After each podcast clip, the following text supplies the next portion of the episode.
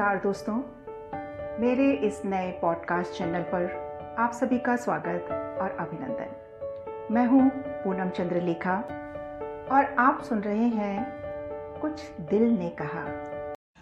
दोस्तों, मुझे ऐसे बहुत सारे लोग मिले हैं जिन्हें सरप्राइज़ देना बहुत पसंद होता है।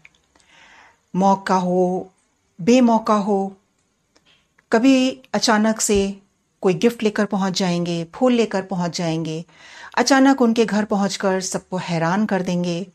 बर्थडे पार्टी ऑर्गेनाइज करके लोगों को खुशी देकर उन्हें खुद जो खुशी मिलती है, वो लोगों को बहुत अच्छा लगता है। सरप्राइज़ देना और सरप्राइज़ होना दोनों ही सबको पसंद होता है। लेकिन थोड़ा सोच कर देखिए क्या हम कभी खुद को भी सरप्राइज़ देते हैं? चौंक गए ना? बिल्कुल। सही सुना है आपने। हमें खुद को भी तो कभी कभी सरप्राइज़ देना चाहिए ना। ये बात मज़ाक में भले ही आप ले रहे हों, पर थोड़ा सोच कर देखिए कि आपने पिछली बार ऐसा क्या किया था जिस पर खुद को आपको हैरानी हुई हो? हैरानी या सरप्राइज़ होना? महज एक भाव नहीं है, बल्कि ये वो ताकत है जो हमें नए तरीके से अपने और अपने आसपास के बारे में सोचने का मौका देती है। जिसे आप कह सकते हैं पावर ऑफ़ सरप्राइज़ ऐसे ही एक लेखक हैं माइकल रोशील। वे लिखते हैं कि हमारे आसपास अचानक कई चीज़ें घटती रहती हैं, या फिर हम खुद भावों के प्रवाह में कभी कभी कुछ ऐसा कर देते हैं जिसकी हमने खुद से उम्मीद भी नहीं की थी।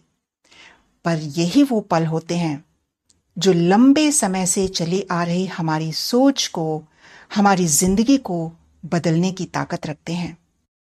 हम खुद को ना कंफर्ट जोन से बाहर निकालने की कोशिश करते हैं।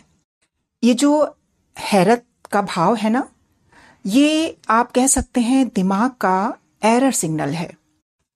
जो कुछ अचानक होने या फिर जो हमने सोचा है उससे कुछ अलग होने पर हमारे भीतर पैदा होता है। ऐसे ही अचानक हो जाने वाली घटनाओं पर हैरानी ज़ाहिर करते हुए मनुष्य ने कितनी ही चुनौतियों और अवसरों से मुलाकात की है। ये जो हैरानी का भाव है ना, ये हमारे दिमाग में डोपामाइन नामक एक रसायन को सक्रिय करता है। और जो कुछ हमें करने की, कुछ भी करने के लिए प्रेरित भी करता है। कुछ देखकर अचानक रुक जाना, उस पर गौर करना, उससे कुछ नया सीखने या कुछ नया बनाने की कोशिश करना हमें अपनी ही हैरानियों से मिलता है। वहीं दूसरी तरफ़ देखें तो जो कुछ किए जाने वाले ऐसे काम या आसपास होने वाली घटनाओं के प्रति यदि हम उदासीन बने रहते हैं तो वो हमें समय पर ज़रूरी कदम उठाने से रोक देता है। हमारे जीवन में जो अनुभव मिलते हैं, उससे हमारी एक सोच बन जाती है। हम आने वाले समय को उसी सोच के आधार पर ही काबू करने की कोशिश करते हैं। और इसी कड़ी में कई बार हम खुद को अयोग्य समझ लेते हैं, अपने हर काम को बेअसर मान बैठते हैं और हम ये सोच लेते हैं कि हमसे तो कुछ होगा ही नहीं। हम तो किसी काम के ही नहीं हैं। और कुछ लोगों को तो ये लगता है कि वे अच्छे लीडर नहीं हो पा रहे हैं। कुछ भी नया करने से डरते हैं और कुछ लोग तो दूसरों से बात करने में भी संकोच करते हैं। वहीं किसी, कुछ लोगों को लगता है कि उन्हें कुछ भी सीखने में बहुत ज़्यादा समय लगता है। किसी को वे क्रिएटिव नहीं लगते। कुछ हर बात से निराश हो जाते हैं। ऐसे में ज़िंदगी को एक ही ढर्रे पर चलाते रहना ही सही लगने लगता है। और हम अक्सर ये सोचते हैं, क्या फ़ायदा? कुछ तो होने वाला नहीं, और हम निराश हो जाते हैं। सवाल ये उठता है कि हम खुद को हैरत में कैसे डालें? इसका जवाब मनोवैज्ञानिक विषयों की लेखिका एलिस बॉयस देती हैं। वो ये कहती हैं कि जब भी हम उदास हों और खुद को अकेला महसूस करें, हीन भावनाओं से घिरा हुआ पाएँ तो हम खुशी की तलाश ना करें। उससे तो अच्छा है कि हम खुद को ऐसे कामों में लगाएँ जो हमें ये एहसास दिलाए कि हाँ हमने भी कुछ उपलब्ध किया है। दिस इज़ माई अचीवमेंट और जिन कामों में हमें रोमांच महसूस होता है, ऐसे काम तो हमें ज़रूर करने चाहिए। ज़रूरी नहीं है कि खुद को हैरत में डालने के लिए हम कुछ बड़ा ही जोखिम भरा काम करें। छोटी छोटी ऐसी बहुत सारी बातें हैं जो दूसरे करते रहे हैं, पर हमारे लिए नहीं होती हैं।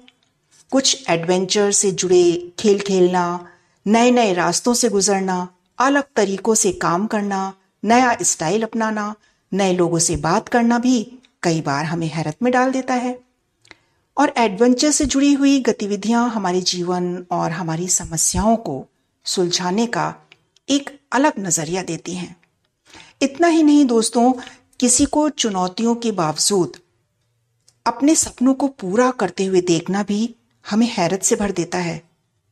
ऐसा करते हुए हम दूसरों की बेचैनी और चुनौतियों को भी समझ पाते हैं। अपनी जिन मुश्किलों, जिन रुकावटों और गलतियों को देखकर हम खुद को अपनी किस्मत को कोसते हैं। उसका सामना दूसरों को ढंग से करते हुए देखना हमें निश्चित रूप से प्रेरित करता है। दूसरों के काम को देखकर जब हम उनके लिए हैरानी ज़ाहिर करते हैं तो इससे उन्हें खुशी मिलती है। और यही खुशी, यही बदलाव अपने लिए नया भरोसा हमारे भीतर भी आता है, जब हम खुद को कुछ अलग करके सरप्राइज़ देते हैं। लेकिन हम हैं कि हमें पता ही नहीं चलता कि कब हम हैरान होना छोड़ देते हैं। एक ही ढर्रे पर चलते जाने का सुख हो या फिर जिम्मेदारियों की मजबूरी, हम ज़बरदस्ती की एक गंभीरता ओढ़ लेते हैं। और हम अपनी ज़िंदगी को स्वयं को हैरान करने का मौका ही नहीं देते। तो छोटी छोटी चीज़ों को नए तरीके से करने का, अपने आप को हैरान करने का मौका तो दीजिए। खुद को हैरान करते रहिए और खुद को हर रोज छोटे छोटे सरप्राइज़ ज़रूर दीजिए। करके देखिए। आप खुद हैरान हो जाएँगे, आपकी ज़िंदगी में कितना बदलाव आ जाएगा, ज़िंदगी नई लगने लगेगी। आज बस इतना ही। अगले एपिसोड में फिर मिलेंगे। दिल की बात लेकर। तब तक के लिए नमस्कार, सुनते रहिए